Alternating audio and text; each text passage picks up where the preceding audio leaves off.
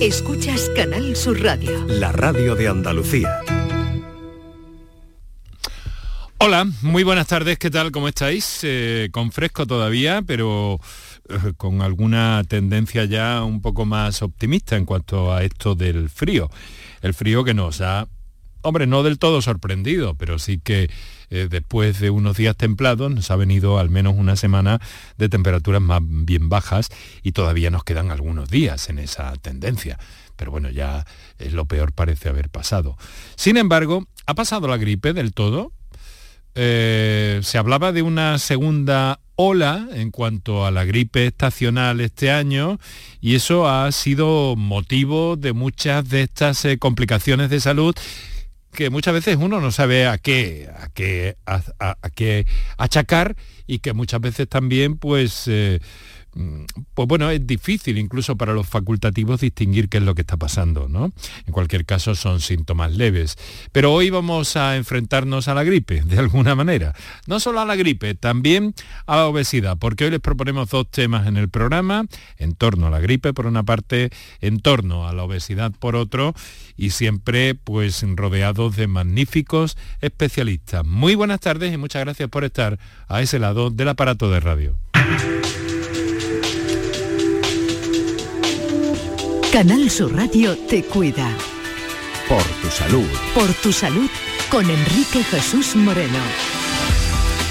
Y les digo esto, además de la gripe, porque la Sociedad Española para el Estudio de la Obesidad ha adelantado hace prácticamente unas horas eh, a propósito de la campaña o de la iniciativa que lidera para considerar eh, sobre eh, la obesidad en nuestro país y que sea considerada como una, como una enfermedad más. En los países europeos más del setenta por ciento de los adultos tienen un exceso de peso que no es saludable y muchos de estos ciudadanos podrían beneficiarse de cuidados médicos para la obesidad, pero no se están recibiendo. Es una eh, campaña, una, inicia, una iniciativa que, como les digo, está promovida por la Sociedad Española para el Estudio de la Obesidad y que, eh, pues bueno, en los últimos... En los últimos tiempos está llevando a cabo diferentes acciones. Hoy vamos a adelantarnos un poco a ese cuatro de marzo, Día Mundial de la Obesidad, y vamos a hablar con la presidenta de esa sociedad científica, que es paisana nuestra, trabaja en Córdoba, en la universidad, en el Instituto Maimónides de, de Investigación Biomédica, donde es subdirectora científica y presidenta de la Sociedad Española para el Estudio de la Obesidad. Sobre todos estos asuntos pueden ustedes ya ir haciendo uso de las líneas que habitualmente les ponemos a su disposición. Para contactar con nosotros puedes hacerlo llamando al noventa y cinco cincuenta cincuenta y seis doscientos dos y al noventa y cinco cincuenta cincuenta y seis doscientos veintidós o enviarnos una nota de voz por WhatsApp al seis uno seis, uno tres cinco, uno tres cinco. Por tu salud en Canal Sur Radio.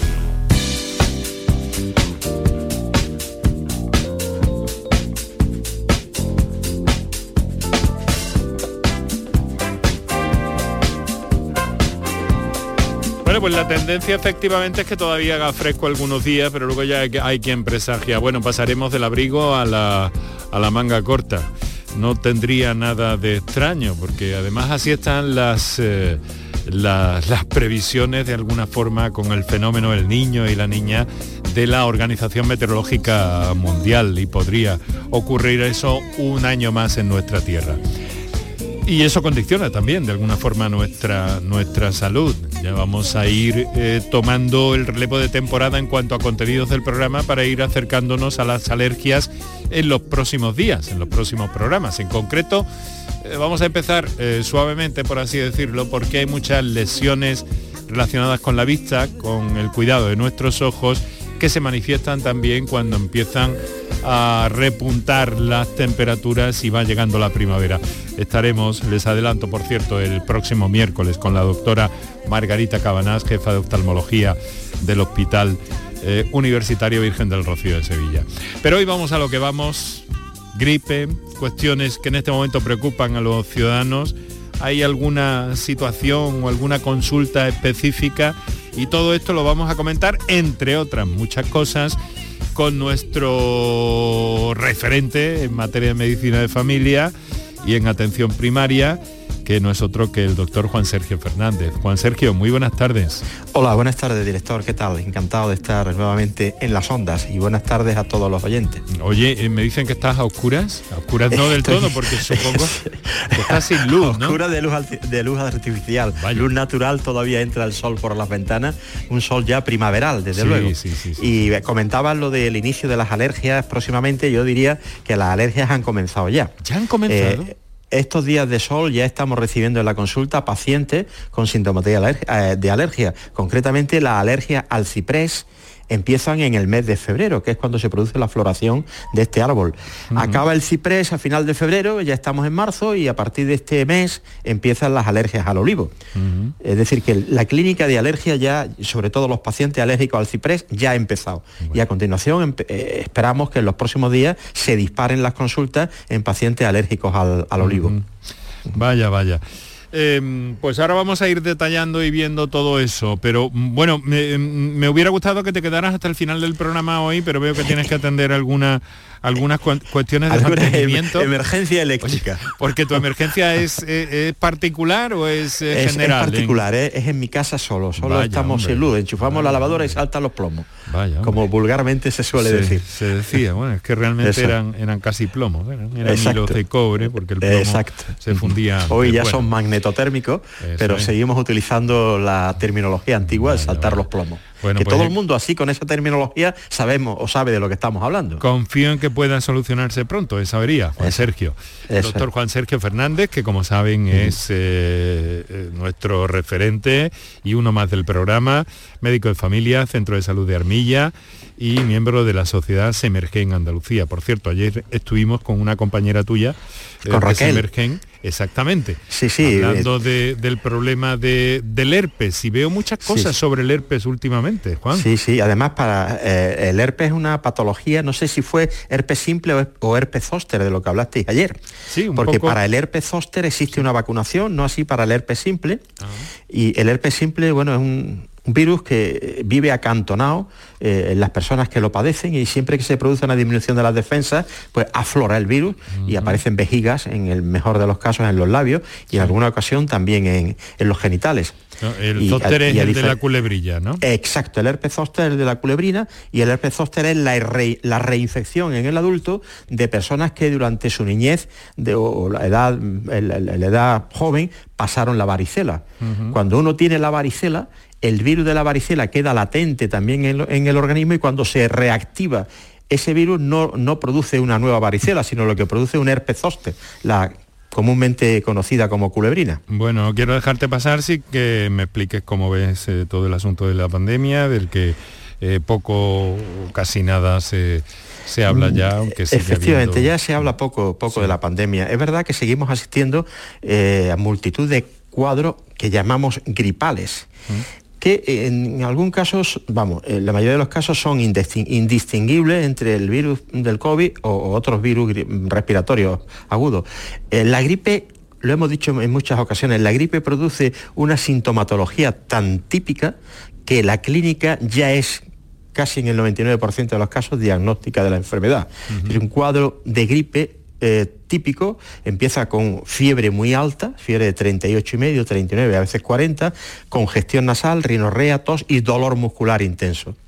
Eso es gripe clínicamente como tal, que en pacientes jóvenes, en pacientes sin patología de base, no suele tener mayor trascendencia, y si es una patología grave o puede llegar a ser grave en pacientes con patologías crónicas, pacientes eh, diabéticos, hipertensos, cardiópatas, con bronquitis crónica. En estos pacientes la gripe puede llegar a causar eh, la muerte. De ahí la conveniencia y la recomendación que hemos venido haciendo siempre de que estas personas, la vacunación previene una enfermedad que puede llegar a ser mortal en personas con patologías de base, patologías crónicas. Ya digo, la gripe tiene una clínica tan típica que solo la clínica ya es diagnóstica. El resto de los cuadros que llamamos gripales se llaman gripales por su parecido con la sintomatología de la gripe, pero uh-huh. no llega a ser gripe como tal. Vale, vale, y en vale. eso podemos incluir actualmente ya la clínica producida por el COVID. Uh-huh. Vamos a ver, hay una cosa, ¿no? Eh, claro, de todo esto hemos estado protegidos con la mascarilla. ¿Habéis Exacto. notado algo en este sentido desde tu atalaya, como a mí me gusta decir, pues, de, de tu consulta en Armilla? Pues yo te puedo decir, sin que esto sea, diríamos, tenga una eh, evidencia contrastada con algún estudio científico, si simplemente por la impresión general, el, el haber abandonado la mascarilla ha disparado este año los cuadros gripales, sin lugar a dudas. Los uh-huh. cuadros respiratorios, estamos asistiendo a ellos como no lo veíamos hace dos años, y es precisamente por el abandono de la protección de la mascarilla. La mascarilla nos venía a proteger esa transmisión de persona a persona, y el abandonar la mascarilla pues hace que estemos asistiendo a multitud de cuadros llamados gripales. Uh-huh.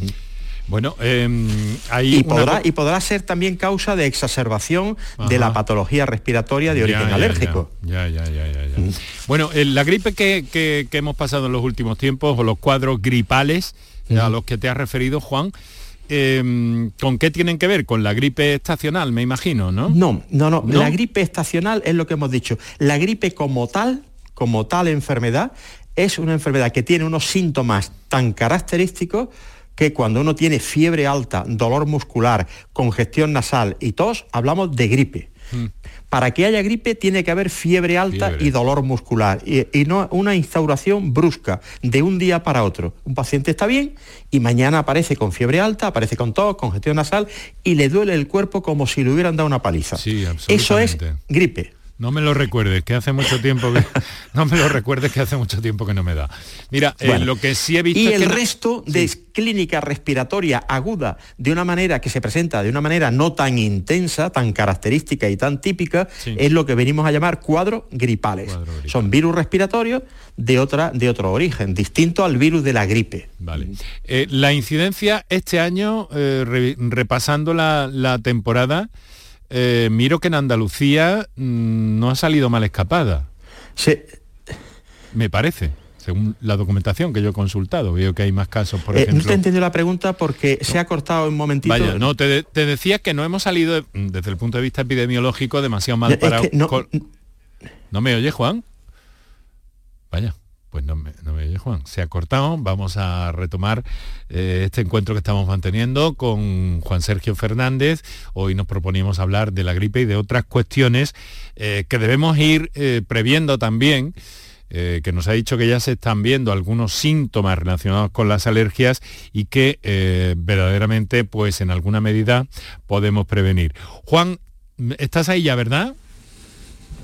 No solo, no solo está oscura. Estoy, estoy aquí ya, sí. No solo estás oscura, sino que además te has quedado, te has quedado en silencio. Sino aislado de las ondas lo también. Lo siento, lo siento. Mira, no, te decía que veo que Andalucía, en los cuadros que, que he, he, he consultado, eh, en cuanto a gripe, de, del sistema de vigilancia de infección respiratoria aguda, eh, no ha salido del todo más parada, mal parada si la eh, comparamos con otras comunidades. Me llama esto mucho la atención. Efectivamente. ¿Por qué en unas comunidades hay claro, tanta gripe? Pues y te lo voy a explicar y lo vas a entender perfectamente. Claro, lo vas a entender perfectamente y nuestros oyentes lo, vas a, lo van a entender exactamente igual. Eh, este año hemos conseguido una vacunación frente a la gripe en pacientes de riesgo que ha superado el sesenta y cinco por ciento. Es decir, de las personas susceptibles de ser vacunadas de la gripe, más del sesenta y cinco por ciento se han eh, administrado la vacuna, con lo cual han estado perfectamente protegidos, con lo cual la infección ha sido menor en Andalucía que en el resto de España porque la cobertura vacunal en el resto del país no ha alcanzado los niveles de excelencia que hemos alcanzado en Andalucía. De ahí la recomendación, y no me cansaré de repetirlo, de la vacunación de la gripe en el periodo que va de octubre, noviembre y diciembre, en pacientes de riesgo sobre todo, y en cualquier paciente que se quiera vacunar. Uh-huh. Es la medida preventiva más potente para luchar contra una enfermedad que puede llegar a ser mortal en determinados pacientes. A pesar de todo, Juan, eh, todavía estamos en temporada de riesgo.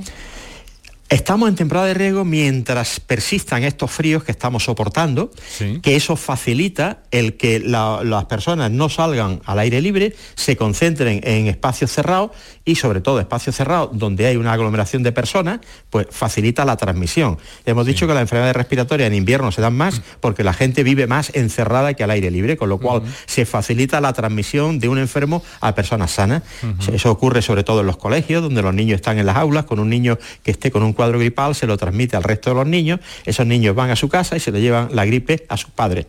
O eh, los medios de transporte, el medio de transporte donde la gente va muy próximos unos a otros, un enfermo con gripe va transmitiendo la gripe a los que tiene alrededor. Mientras persistan estos fríos y se, la gente se recluya en, la, en los espacios cerrados, pues evidentemente la transmisión se va a seguir produciendo. Lo mejor es abrigarse, ¿no? Abrigarse y, y salirse al aire, que le dé uno el aire siempre que pueda, sin lugar a dudas.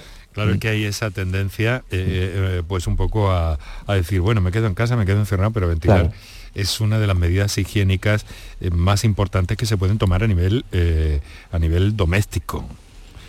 Y esto no está del todo concienciado en la población, tengo la impresión, por lo que escuchamos, ¿no? Y por Así la insistencia es. con que los especialistas nos decís, ojo, que hay que ventilar. Exacto. Que se baja un poquito la temperatura, pues luego, hasta donde podamos, subimos la estufa. Claro. En fin. Bueno, mira, eh, ya sabes que te, pro, te proponíamos hoy encontrarnos a propósito de la gripe, a propósito de, de cómo está la cosa, luego volveremos sobre ella, pero también de otros asuntos. Nos han mencionado que ya se están notando casos relacionados con las alergias, sí. Intentaremos abundar un poco en ese tema, pero hemos pe- he empezado mencionando el herpes, y hombre, es una pena que no esté aquí Raquel, pero hay una oyente que nos llama desde Málaga, y que eh, ha querido saber algo. Enseguida la vamos a tener. Es, ya la tenemos. Es Carmen de Málaga. Carmen, buenas tardes. Buenas tardes. Muchísimas gracias por atenderme. A usted es que por estar ahí, por su par... confianza. Eh, muchas gracias a usted. Que llevo un par de años con, con la duda de, de lo de la vacuna. También se ha atravesado el COVID, las vacunas del COVID, todas estas cosas. Pero mmm, mi padre lo padeció. Mmm, ahora un vecino me mostraba hace un par de meses cómo estaba el cuerpo, cómo lo tenía, que parecía que, que le habían echado una olla de agua hirviendo por encima de ampolla. Y, de, y dice, lo estoy pasando, me están poniendo hasta morfina. Otra tía mía que lo pasó. Y yo digo, ¿por qué si hay unas vacunas? Porque yo lo leí en un artículo hace dos o tres años, que el, en Europa se estaban poniendo bastante. Había una de ellas que era más moderna y que, que daba menos efectos secundarios y, da, y, y era más segura en su efectividad. Entonces, digo yo, cuando se lo pregunté a mi doctor de cabecera, se quedó así mirándome y me dijo, yo no sé nada de esas vacunas, pero de todas formas, mmm, aquí no se ponen. Digo, sí, ya sé que, que la sanidad aquí no, no se están poniendo, pero si usted me lo aconseja, yo me la compraría en las farmacias. Dice, yo no se la aconsejo porque no sé cuáles cuáles son. Y me, me contestó así como molestándole. Y, y yo digo, bueno, ¿por qué? Si, si hay otras vacunas las estamos usando como preventivo para no pasar una enfermedad, porque esa del herpes zóster no, que a muchos mayores nos ataca y nos deja después un montón de secuelas. Mi padre yeah, yeah. durante años sufrió las secuelas de ese herpes zóster. Eh, ¿Usted me aconseja algo? Las, las secuelas del herpes zóster, sobre todo, y la más importante, que es muy dramática, es la neuralgia llamada postherpética, que es un dolor permanente que a veces puede durar meses o incluso años en la zona donde un paciente eh, padeció el herpes. Si el herpes te da en la cabeza, pues te queda una neuralgia en la cabeza. Wow. Si te da a nivel intercostal, queda ese dolor eh, en, en el tórax.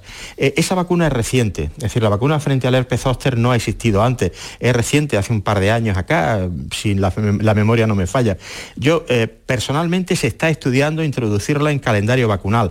Yo, mi opinión es que si usted eh, quiere y de, eh, quiere ponérsela, sin lugar a dudas le vendría bien para protegerse de una enfermedad que no es que sea grave, pero sí es tremendamente molesta, porque uh-huh. el dolor que produce el herpes en algunos casos es un dolor muy intenso y depende de la localización, las molestias son infinitamente mayores. Ya digo, yo he visto, he visto en pacientes herpes en la cabeza que son terribles, son terribles por el dolor sí. que produce y por la secuela de neuralgia que después queda. O sea, como que se sincroniza un poco el dolor ahí, Juan. Eh, el herpes, para entendernos, el herpes zóster, el virus, lo que sale en la piel es la punta del iceberg, es decir, lo, la, las lesiones, eh, diríamos, vesiculosas que aparecen en la piel en un herpes zóster es solo la punta del iceberg. Todo el nervio que da sensibilidad a esa zona de la piel está infectado por el virus. Es decir, que lo que vemos, ya digo, es una mínima parte. Si, si consiguiéramos meternos por la piel y, y caminar por ese nervio, veríamos que el nervio está completamente infectado. Tiene las mismas lesiones que aparecen en la piel, que es lo mm. que vemos. Entonces, claro, ese nervio puede quedar dañado y puede generar él solo un dolor permanente. Y esto suele ocurrir en la mayoría de las ocasiones cuando el herpes es diagnosticado de forma tardía.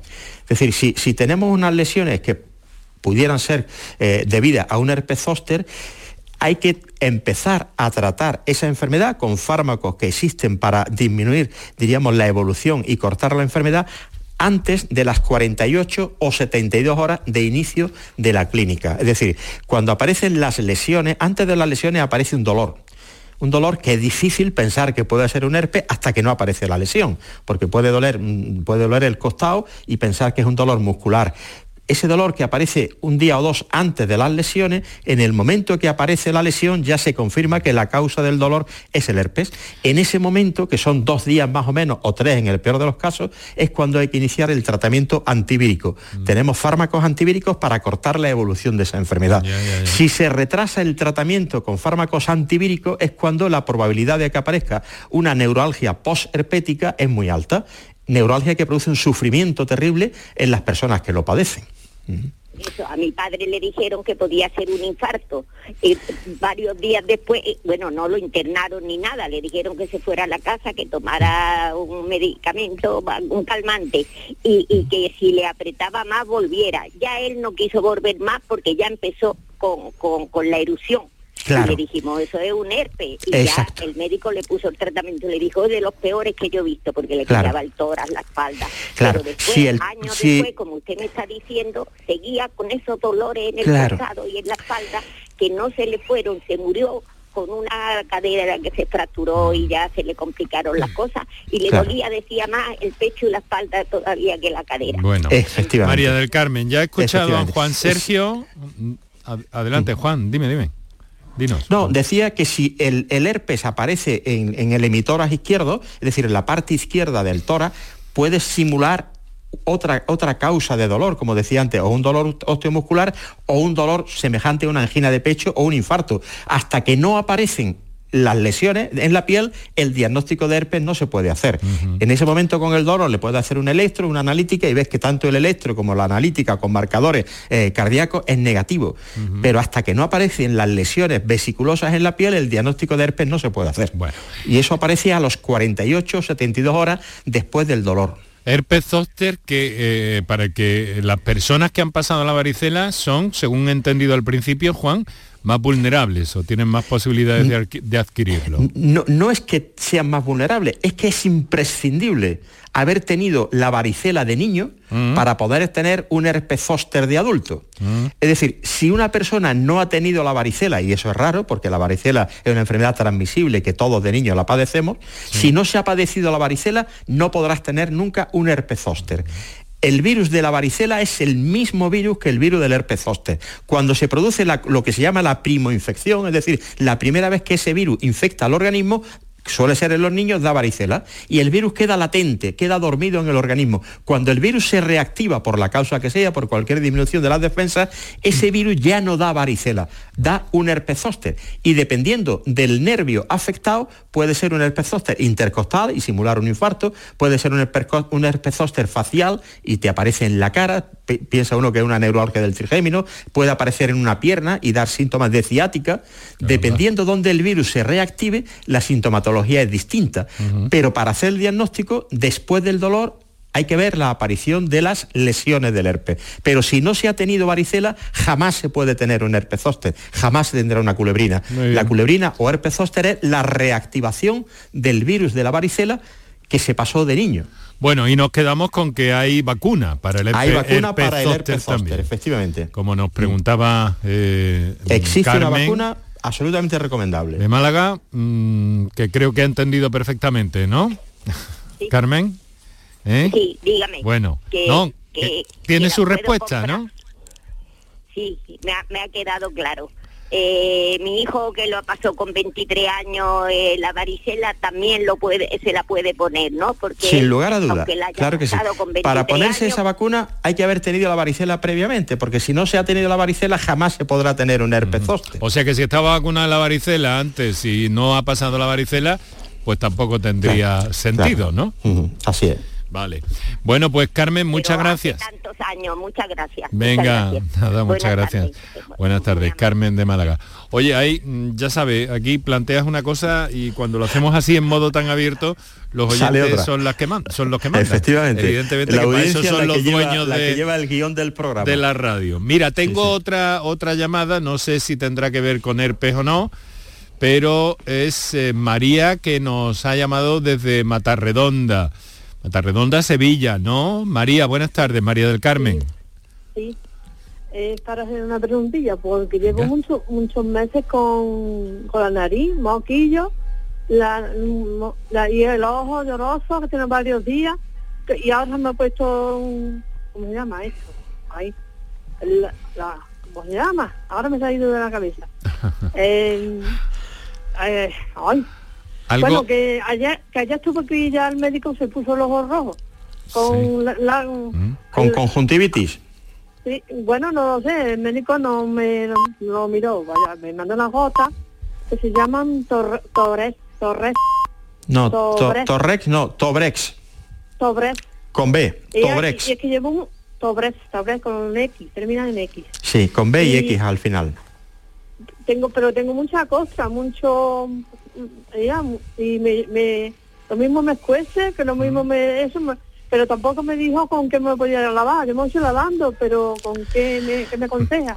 Vamos a ver, eh, me ha planteado dos cosas. Dice que lleva varios días con relativa frecuencia con mucosidad acuosa, moco líquido por la nariz. Llevo, no, días no, llevo meses, que se me corta, y estoy bueno, a tomarme medicina. ¿Estornudos oh, tiene esa... o no tiene estornudos?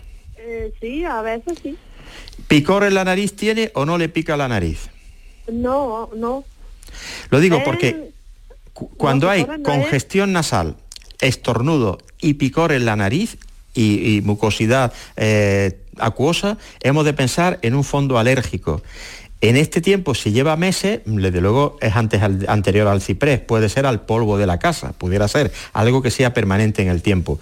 Si ocurre eso en los periodos de frío, eh, es decir, cuando uno no puede, eh, puede estar completamente normal, no ser alérgico a nada, pero en estos días de frío uno sale a la calle y sin estar acatarrado empieza a moquear de forma líquida por la nariz. Esa es una respuesta natural del organismo ante el frío. El, el aire, para entrar en el pulmón, tiene que entrar por la nariz.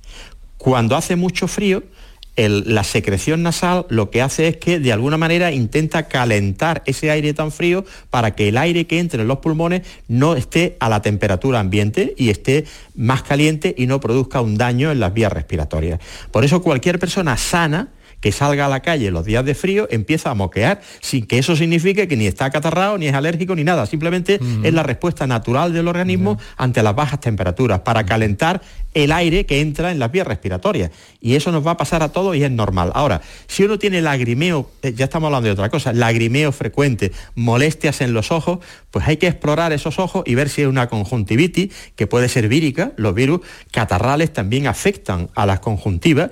Y puede uno llorar, llorar, tener lagrimeo, no llorar, sí. tener lagrimeo, molestias oculares. Si aparece además secreción como legañas en los ojos, pues puede ser eh, un proceso infeccioso, una conjuntivitis bacteriana. O sea que para llegar a un diagnóstico de certeza, Tobrex, lo que le ha mandado su médico, Tobrex es un antibiótico para la conjuntivitis. Es decir, para esas secreciones de legañosas que aparecen, los ojos pegados, se quita uno las legañas y a las pocas horas de haberse limpiado los ojos bien, vuelven a aparecer legañas y sobre todo por la mañana se levanta uno con los ojos pegados. En esos casos está indicado un colirio tipo Tobrex u otros que hay, pero habrá que estudiar la causa fundamental que produce ese, sobre todo si dura mucho tiempo, ese lagrimeo persistente. A veces no es una infección y es simplemente una irritación en las conjuntivas. Puede ser que una persona tenga dificultad en la agudeza visual, que no vea bien, el ojo se pone rojo y puede llorarle, que esté fijando mucho la vista, si trabaja mirando una pantalla. O sea que, que hay muchas causas para producir molestias oculares sin que eso signifique que pueda tener uno una infección, pero mm. habría que estudiarlo. Bueno, María del Carmen. ¿Qué me, qué me aconseja para limpiarme? Para, para limpiarse yo casita, siempre pero... aconsejo lo mismo. Para lavarse los ojos hay dos remedios buenísimos. Suero fisiológico, normal y corriente, suero fisiológico o manzanilla tibia. Agua de manzanilla tibia con su algodoncito, lavarse los ojos. Esos son los dos remedios para limpiarse los ojos que son absolutamente inocuos, no perjudican para nada y le van a ayudar a mantener la, las conjuntivas y el ojo limpio. Bueno. Vale, vale. Muchas gracias. María del Carmen, ánimo. Gracias, Enrique, ánimo. Que hace muchos años que... Vale. Venga, gracias. Que hace muchos gracias. años que ¿qué? ¿Que os escucho? Ah, vale, vale. No, es que se había micro, había habido un microcorte. Muchas gracias, vale, María gracias. del Carmen. Muchas gracias por la gracias, llamada y la, la confianza. Desde luego, eh, nuestros oyentes, estáis oyendo Por tu Salud, Canal Sur Radio. En esta situación que, que vivimos de final del invierno, de los primeros síntomas alérgicos que se están presentando, como nos adelantaba Juan Sergio. Oye, Juan Sergio, tengo que preguntarte por, por una cosa, no obstante, ¿no? Porque uh-huh. eh, parece que, que se está empezando a hablar de gripe aviar, ¿no? Y que hay... Sí. Sí, ¿qué nos puedes decir de esto? Esto es un salto de aquella gripe que pasó de las aves a un mamífero. Exacto, exacto. De, de momento, hasta ahora, no, no ha saltado al, al, al género humano. Es decir, se está eh, concentrando, como bien dices, en las aves, y es un problema absolutamente de momento animal y veterinario. Mm. Esperemos que se quede localizado ahí y no se produzca el salto a la, al género humano. Que eso ya ocurrió hace algunos años. Ya ocurrió hace ocho o diez años. Sí, ocho o diez años, sí. sí. Uh-huh. Y eso, en fin, que, que... Claro, eso, el problema es, al no estar la raza humana eh, acostumbrada a este tipo de infecciones, lógicamente carecemos de sistema inmune que esté alerta ante este tipo de infección. Es decir, ya, ya, estamos ya. vírgenes frente a este virus, con lo cual las, la, las complicaciones o posibles complicaciones de este proceso pueden ser más grandes, porque no tenemos memoria inmunológica para luchar contra esta infección. De todas maneras, ya hay llamamientos de algunos especialistas, no directamente de la O M S, pero sí de algunos especialistas, llamando la atención sobre esto para que estemos preparados de alguna exacto, forma, ¿no? Exacto, porque o sea que... aquí las amenazas no acaban nunca. Las estamos no, no acaban estamos nunca. ya acostumbrados al COVID y nos puede saltar. Vamos a tener que acostumbrarnos a diversas pandemias, esta u otra, es decir, que sí, hasta sí, ahora... Aquello, sido... aquello que nos decíais en mitad de la pandemia de, del COVID... Eh, parece que, que se que está se viendo está venir, que se, que está, se está confirmando. confirmando. Sí, antes las pandemias eran localizadas en grupos muy concretos y, y no se extendían de la manera tan brutal que se ha extendido el COVID por toda la, todo el mundo. Mm. Pero es verdad que diversas pandemias sí que van a seguir viniendo una detrás de otra. Ha sido y, el, propio, bueno, el propio Richard Peabody, como sabes, epidemiólogo de prestigio mundial eh, en el ámbito de la organización... Eh, porque está dentro de la O M S y que, que pide, sobre todo hay una recomendación que, que publicaba ayer reseñando en el, en el título el diario El País, que, bueno, por extraña que parezca, se indicaba por parte de Peabody que se alejaran de los animales moribundos.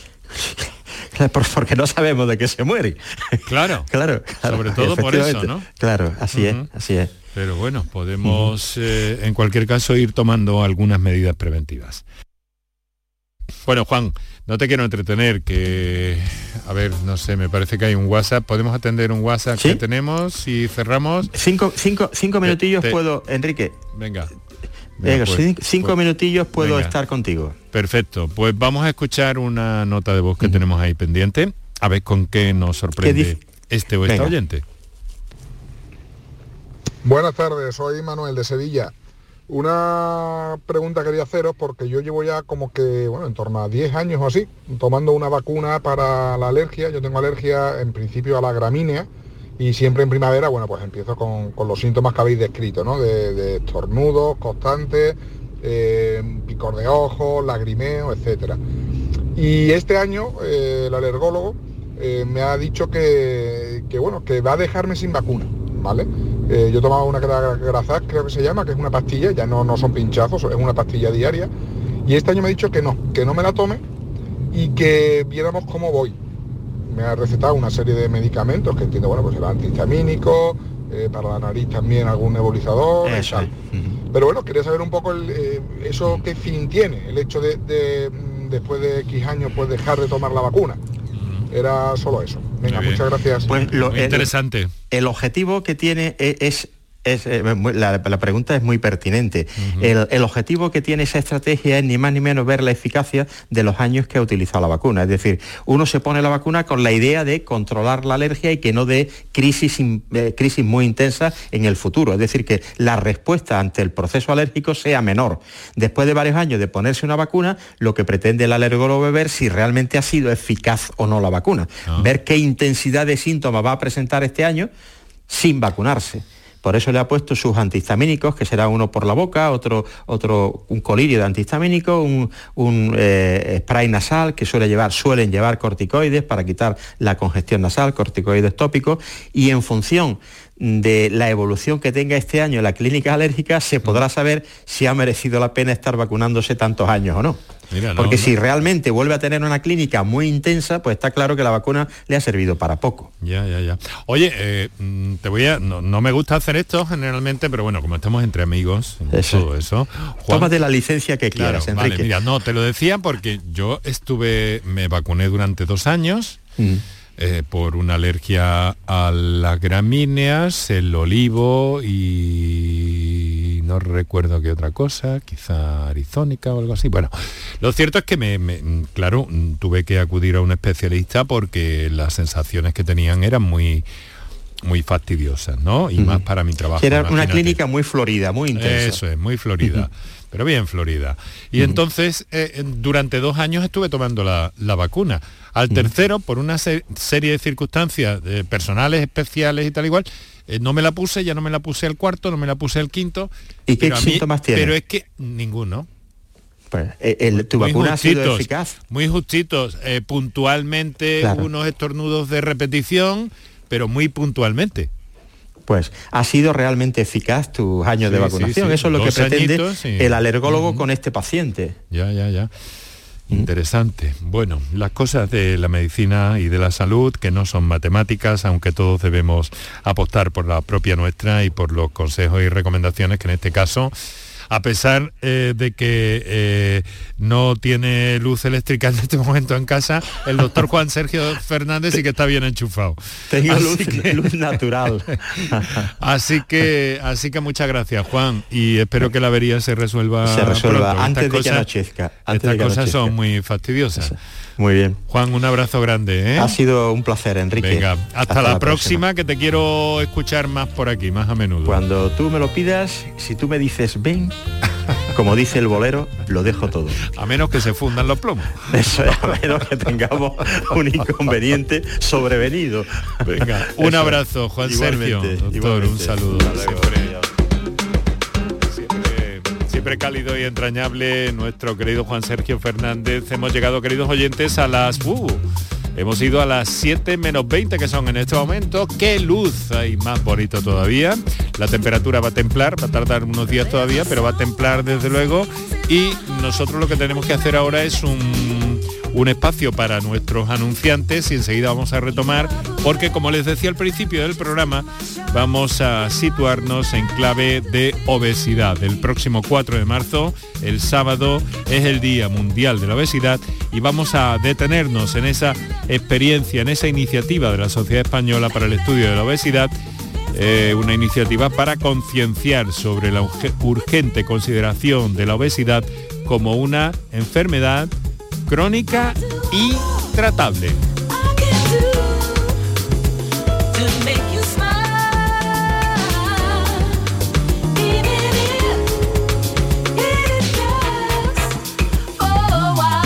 Canal Sur Radio te cuida. Por tu salud, con Enrique Jesús Moreno.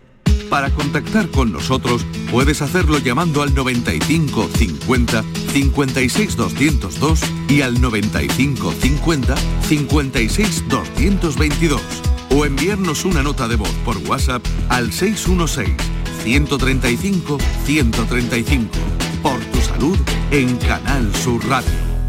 Las mañanas de los fines de semana son especiales, porque en Canal Sur Radio te ofrecemos una radio que te interesa, emocionante, con mucha información y diversión en Días de Andalucía. Días de Andalucía. Este fin de semana, desde las ocho de la mañana, con Carmen Rodríguez Garzón en Canal Sur Radio. Más Andalucía, más Canal Sur Radio.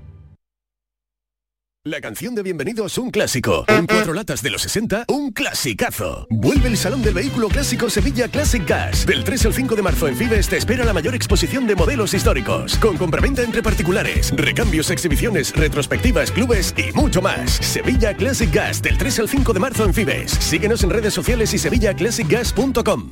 Si necesitas recuperarte de una operación de cadera, rodilla o cualquier otro proceso médico, en Vallesol podemos ayudarte. Contamos con profesionales que te ayudarán a recuperarte más rápido y llevarán un estrecho seguimiento de tu evolución. Y todo ello sin desplazamientos innecesarios y por mucho menos de lo que imaginas. Infórmate en el novecientos veinticuatro veinticuatro veinticinco o en vallesol punto es. Vallesol, la residencia que te mereces. Canal Sur Radio. Cabaret Festival Latino llega al Centro Hípico de Mairena del Aljarafe con Quevedo el dos de septiembre. Badguial el ocho de septiembre. Y Tini el catorce de septiembre. Venta de entradas en el Corte Inglés y Ticketmaster, con el apoyo institucional del Ayuntamiento de Mairena del Aljarafe. Vive tu mejor verano con Cabaret Festival Latino. H L A Santa Isabel pone a tu disposición la unidad de traumatología y ortopedia especializada en pediatría, columna, hombros y codo, muñeca y mano, cadera, rodilla, tobillo y pie. Con guardias localizadas las veinticuatro horas y los últimos tratamientos en prótesis. Consúltanos en el nueve cinco cuatro cinco siete cero cero cero cuatro o en Luis Montoto cien. H L A Santa Isabel, contigo cuando más nos necesitas. Para contactar con nosotros puedes hacerlo llamando al noventa y cinco cincuenta cincuenta y seis doscientos dos y al noventa y cinco cincuenta cincuenta y seis doscientos veintidós o enviarnos una nota de voz por WhatsApp al seis uno seis uno tres cinco uno tres cinco. Por tu salud en Canal Sur Radio.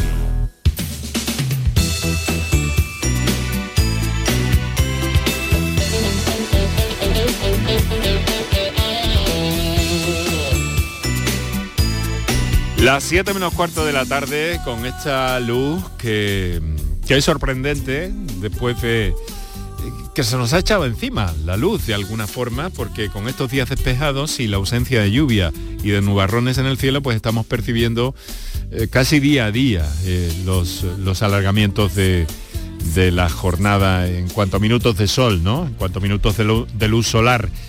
Y luz es lo que eh, buscamos en torno a enfermedades como la obesidad, que es motivo de preocupación eh, para muchísimos especialistas y especialmente eh, en el ámbito nuestro más cercano también, desde la Sociedad Española para el Estudio de la Obesidad, eh, que bueno, de cara al cuatro de marzo mmm, sigue reclamando y, e insiste en la iniciativa para concienciar sobre la urgente consideración de la obesidad como una enfermedad crónica y tratable. Eh, la doctora María del Mar Malagón es presidenta de esta sociedad científica, además de su directora eh, científica del I M I B I C y profesora en la Universidad de Córdoba. María del Mar Malagón, profesora, buenas tardes. Buenas tardes. Y ¿Qué tal? Aquí, ah, perdón, aquí iba a decir que aquí compartiendo la luz, en este caso sevillana, sí, con el doctor Cristóbal Morales. Ya, ya veo, me preguntaba si estaban ustedes en Córdoba, porque podíamos casi, casi pasear todavía con sol, pero veo que está en Sevilla, donde también está nuestro eh, endocrino Morales, como es conocido en redes, el doctor Cristóbal Morales, Hospital Macarena, Hospital Nisa, eh, Vitas Nisa Sevilla. Eh, Cristóbal, muy buenas tardes. Buenas tardes, el que nos pilla organizando el Congreso Andaluz, el Congreso CEDO en Sevilla, para noviembre del dos mil veintitrés. Con lo preocupado que estamos con esta nota de prensa. Ya, eh, veo que, que bueno, que, que, que estáis eh, muy eh, luchadores con respecto a esta idea, que os habéis adelantado unas jornadas a ese Día Mundial de la Obesidad, sobre todo reclamando esa consideración. Pero, María del Mar, para que nuestros oyentes nos entiendan, nos entiendan bien, bien clarito, Eh, ¿qué, eh, ¿qué beneficios tendría para las personas con obesidad el hecho de que la tal obesidad se considerara una enfermedad, una enfermedad eh, eh, crónica y tratable, como nos dice? Bueno, pues yo creo que incidiríamos más en la prevención, conseguiríamos reducir eh, la prevalencia de la obesidad, que hay datos realmente preocupantes. Eh, ahora mismo han salido una publicación hoy del, del Atlas Mundial de Obesidad y prevén para España en el dos mil treinta y cinco un treinta y siete por ciento de personas adultas con obesidad para dos mil treinta y cinco, que eso es que eso es tremendo. Pues a lo mejor podríamos esta, esta previsión de futuro reducirla, bajar esa curva ascendente y, y luego los que las personas que ya tienen obesidad, eh, que, en muchas, que en muchas ocasiones de larga duración, pues acompañarles en ese tratamiento y que sufran menos las consecuencias de una enfermedad tan grave como es la obesidad, ¿no? O sea que yo creo que todos son ventajas si consideramos que tenemos que afrontar la obesidad como una enfermedad. Uh-huh. Eh, doctor Morales, he visto que últimamente mmm, viaja usted bastante. ¿Este concepto de la obesidad como una, como una enfermedad eh, se considera así en alguna parte del mundo? Es una enfermedad global que afecta a todo el planeta, no solo a los países desarrollados, sino también a lo que está en vía de desarrollo. Conforme cambiamos hábito de vida, cambiamos ingesta.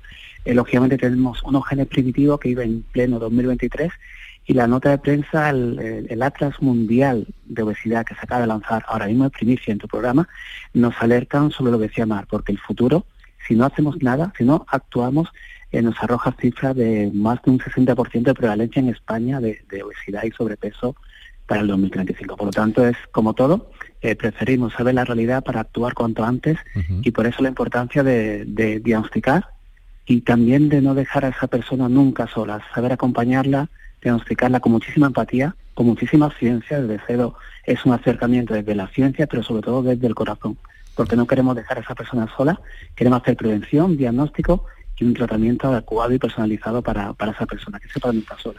Los datos, eh, profesora Malagón, son realmente preocupantes. Un treinta y cinco de... de un, perdón, un... un proyecciones que dicen que para dos mil treinta y cinco estaríamos hablando de un impacto increíble. Tremendo, sí, porque, bueno, eh, yo también quería incidir en esto de la, eh, que no estamos solos en España eh, propugnando que sea considerada como una enfermedad. Este Atlas es un movimiento mundial para mm, movilizar, o valga la redundancia, a, la, a todas las personas, ¿no? A las, a las diferentes sociedades, sean países más mmm, con menos desarrollo, con más desarrollo, o sea que esto es un movimiento mundial, ¿no? Y, y, y con la idea además que eh, hay que tener, eh, hay que cuidar la salud de las personas, eso es lo primero, y hay que preparar a los países para afrontar esta esta ola, ¿no? Este tsunami de obesidad, porque tenemos que tratar, como hemos dicho, las personas con obesidad, uh-huh. y eso nos va a costar. Eh, tenemos que invertir en futuro para que todas las personas, que estamos hablando de porcentajes muy altos, vivan bien, ¿no? Estos, estos son otros de los objetivos, digamos que es un paso adelante, ¿no? Eh, la preparación de los sistemas nacionales de salud para poder tratar como tienen que ser tratadas las personas que tienen una enfermedad, ¿no? Uh-huh. Bueno, y además con algunos intentos que, que hubo por ahí, recordarás, Cristóbal, que, eh, que bueno, hace tiempo incluso adelgazar tenía ventajas fiscales en Estados Unidos y todo esto, ¿no? Y algo creo que se consiguió.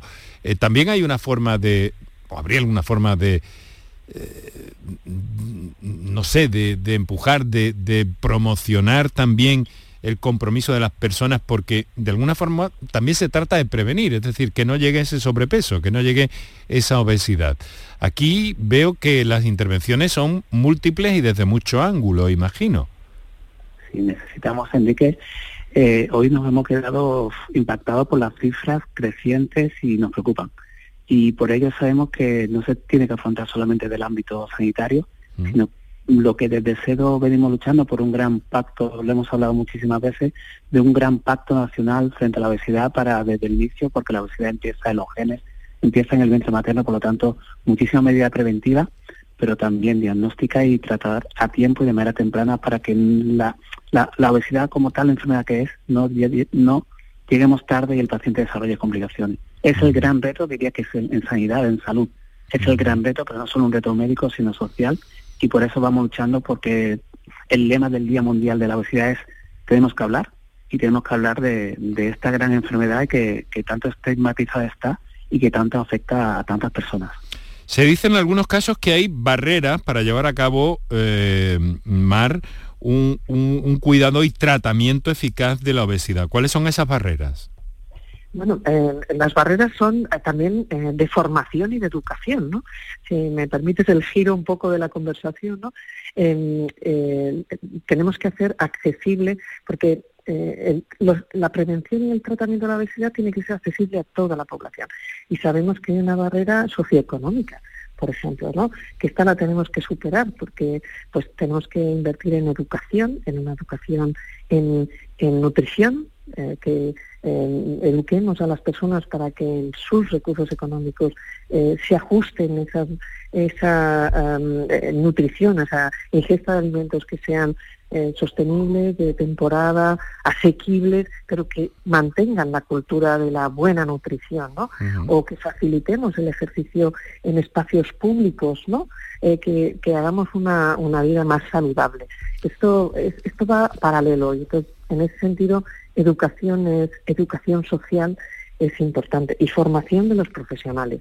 También estos, las barreras que tenemos ahora mismo, quizá no estamos eh, con el, los, o los profesionales que deben tratar, que es una enfermedad multifactorial, que tienen que haber muchos tipos de profesionales, pues tenemos que incidir en la formación de estas personas para que puedan tratar a las personas que tienen obesidad, o que pueden potencialmente desarrollar obesidad uh-huh. en el futuro, ¿no? Doctor Morales, ¿está hasta cierto punto, uh, ¿cómo le diría, normalizada la obesidad y eso la visibiliza menos? Está muy, yo diría que está muy estigmatizada. Una persona que tiene hipertensión acude a la consulta pidiendo ayuda. Aquí tenemos el problema de, del gran estigma y, histórico que hay de esa persona, de, de cada persona es un mundo y tiene una historia por detrás. Y pensamos que tenemos mucho que hacer porque tenemos que darle soluciones tempranas desde el inicio y sobre todo prevención, pero también los, si, si esa persona tiene una obesidad que ya con complicaciones metabólicas, tiene más de doscientas complicaciones, Enrique, desde metabólicas, mecánicas de funcionalidad, mentales, hay mucha alteración de ansiedad, depresión, eh, lógicamente también darles ayuda y atajarla, de saber que es una enfermedad con mayúscula y no darle la espalda, no darle la espalda a esas personas, y ayudarle en la base. Nuestro compromiso es eh, acabar con ese estigma social, porque sabemos, y lo hemos visto en la galagoya, por ejemplo, el gran estigma social y que conlleva el exceso de peso, aparte de la afectación, porque es una enfermedad con mayúsculas que, que te, te desarrolla mm. muchísimas complicaciones. Te refieres a la, a la película Cerdita, ¿verdad? Sí, me refiero sí. A, y a, a también el, el ataque eh, hacia la composición corporal, hacia sí. la imagen corporal y la falta sí. de respeto, sí. que siempre nosotros pensamos que tenemos que ser muy empáticos, muy respetuosos con esa persona, y si ella lo desea, pues abordar esa enfermedad, pues tiene complicaciones eh, para intentar ayudarla. Claro. Vamos a ver, eh, Presidenta, eh, ya para terminar, pero eh, usted misma nos ha dicho que están preparando el próximo Congreso de la CEDO el año que viene, será en Sevilla, en noviembre. ¿Cómo va a ser ese encuentro? ¿Qué, ¿Cómo le están perfilando? Aunque yo sé que ustedes trabajan con muchísima antelación, de hecho es evidente, pero ya incluso tendrán bastantes cosas acotadas, ¿no? Eh, bueno, es, es este año, de hecho, lo tenemos encima, es en noviembre de dos mil veintitrés, y bueno, estamos aquí preparando, eh, yo creo que además de... Mm, pues poner, dar difusión a los últimos um, avances científicos, tanto de investigación básica como investigación clínica. Queremos que eh, haya mucha acción, o sea, no solo es teoría, vamos a pasar a la acción. Y yo creo que ya lo empezamos el año pasado en Barcelona, haremos una nueva manifestación, pero queremos hacer poner a los a las personas con obesidad en como primera persona, ¿no? Digamos, darle el protagonismo que, que merecen. Y aquí, a lo mejor, el doctor Cristóbal Morales quiere añadir algo más, que es el presidente del pues, comité organizador. Eso es. La palabra. Cristóbal, rápidamente, por favor, que no tenemos tiempo. Te invitamos a que seas parte importante de este congreso, porque el congreso no tiene que ser científico, sino tiene que ser de puerta hacia afuera, para que toda Andalucía pongamos en, en relieve este gran problema y pasemos a la acción. Así que contamos contigo, Enrique. Bueno, pues ya sabéis que contáis con mi colaboración eh, por anticipado en lo que fuere menester. Lo tenemos que dejar aquí, queridos, eh, queridos amigos, querida presidenta María del Mar Malagón, próximo día cuatro, sábado, Día Mundial de la Obesidad, una enfermedad para instituciones como la Sociedad Española de Obesidad. Eh, ahí ya se nos ha ido alguien. Y Cristóbal Morales, presidente de ese comité organizador. Un fuerte abrazo para ambos. Muchas gracias siempre por tu apoyo. Un placer. Nosotros lo vamos a dejar aquí con el mejor de los saludos de Kiko Canterla en la producción. Gracias, Kiko. Antonio Martínez en el control de sonido. Gracias, Antonio. Manuel Viedma, coordinación y realización. Gracias, Manuel. Enrique Jesús Moreno, que os habló, encantado. Mañana eh, viernes y es el día en que nos dedicamos a cuestiones relacionadas con la innovación y la investigación en Andalucía. Bien, pues mañana vamos a estar en el eh, quincuagésimo segundo Congreso de la Sociedad Andaluza de Traumatología y Ortopedia. Reúne a más de trescientos especialistas eh, de esta especialidad, como digo, y el encuentro se está desarrollando en la ciudad, en la ciudad de Córdoba. Así que mañana tendremos al presidente del comité organizador, el doctor Alberto Izquierdo, que es jefe de la sección del miembro superior del Servicio de Cirugía del Reina Sofía de Córdoba. Lo vamos a dejar aquí. Lo dicho, que paséis una bonita tarde y a ver si no hace mucho frío esta noche. Canal Sur Radio, la radio de Andalucía.